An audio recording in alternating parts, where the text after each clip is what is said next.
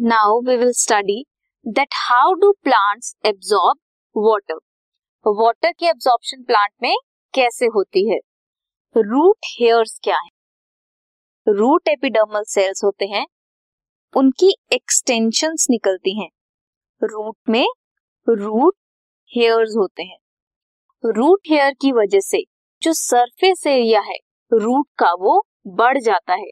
ज़्यादा surface area है, जिसकी वजह से एब्जॉर्प्शन ज़्यादा हो सकती है। जो भी वाटर और मिनरल्स हैं, वो कौन एब्जॉर्ब करता है? वो रूट्स एब्जॉर्ब करती हैं।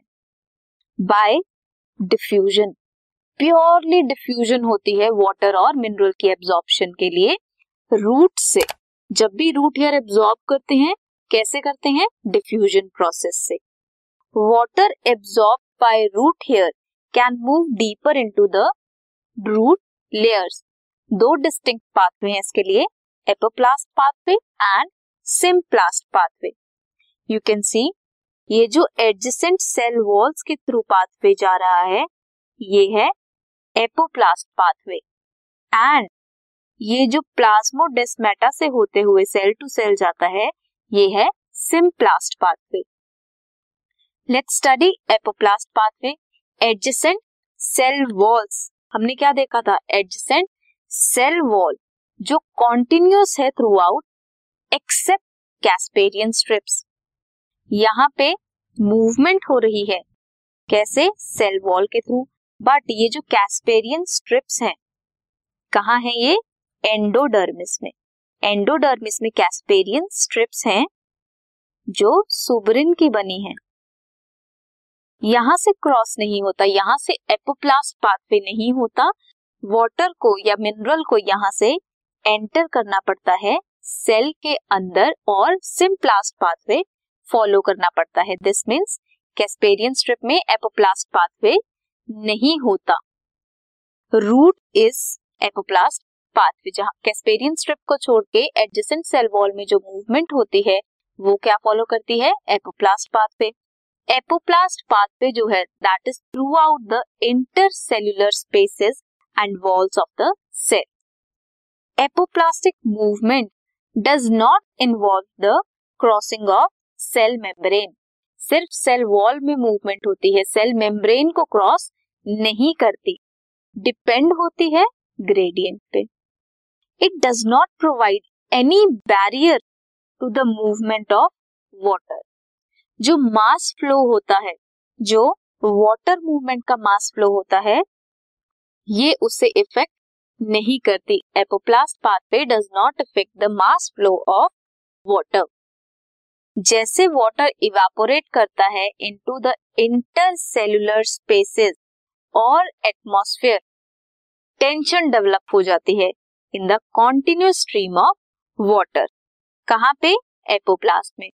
इसीलिए मास फ्लो है जो वाटर का due to adhesive and cohesive properties of water की वजह से होता है। एडहेसिव और कोहेसिव क्या होती है? अपने वाटर मॉलिक्यूल्स के अपने में ही अट्रैक्शन होना या फिर सेल वॉल या फिर वॉल के साथ अट्रैक्शन होना जब भी वाटर कंडक्शन होती है। सिंप्लास्ट पाथ पे क्या था? सेल के अंदर से हो रही थी। इंटरकनेक्टेड प्रोटोप्लास्ट थे। सिंप्लास्टिक मूवमेंट में इंटरसेल्युलर मूवमेंट थी सेल से सेल में इंटरसेल्युलर मूवमेंट थी throughout the plasmodesmata you can see ये प्लाज्मोडेस्माटा है, दो सेल के बीच में, यहाँ से क्रॉस होता है, कोई भी वाटर या मिनरल सो क्रॉसिंग कहाँ से हो रही थी? प्लाज्मोडेस्माटा के थ्रू हो रही थी. वाटर एंटर करता है सेल को through the cell membrane apoplast में सेल मेम्ब्रेन को क्रॉस नहीं कर सकते थे, इसमें एंटर करते हैं सेल मेम्ब्रेन के थ्रू इसीलिए मूवमेंट जो है रिलेटिवली स्लोअर है सिम्प्लास्ट की दैन एपोप्लास्ट मूवमेंट कैसे होती है?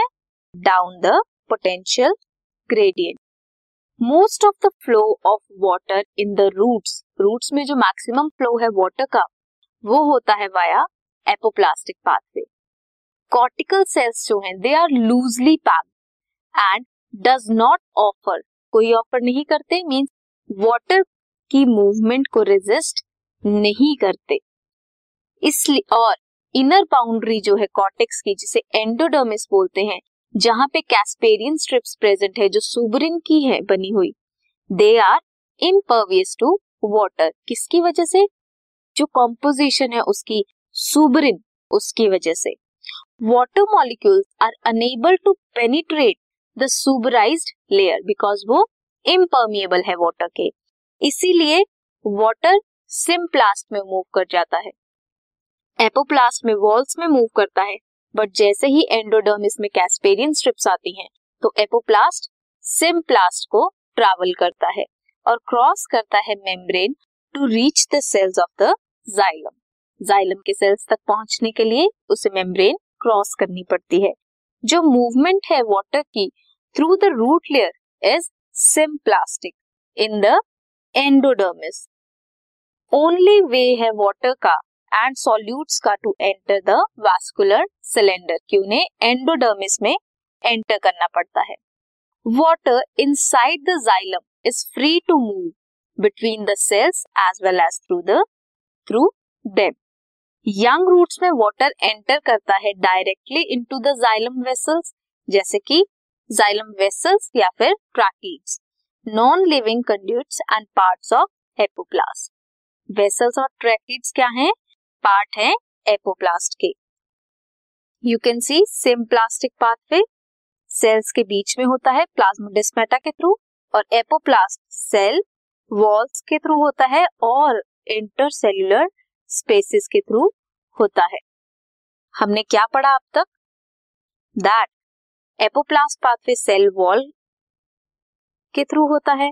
अगर कैस्पेरियन स्ट्रिप्स आ जाएँ तो उन्हें सिम्प्लास्ट पाथवे फॉलो करना पड़ता है। सिम्प्लास्ट पाथवे में क्या होता है? जो ट्रैवल है वो विद इन सेल्स होता है प्लाज्मोडेस्माटा के थ्रू होता है।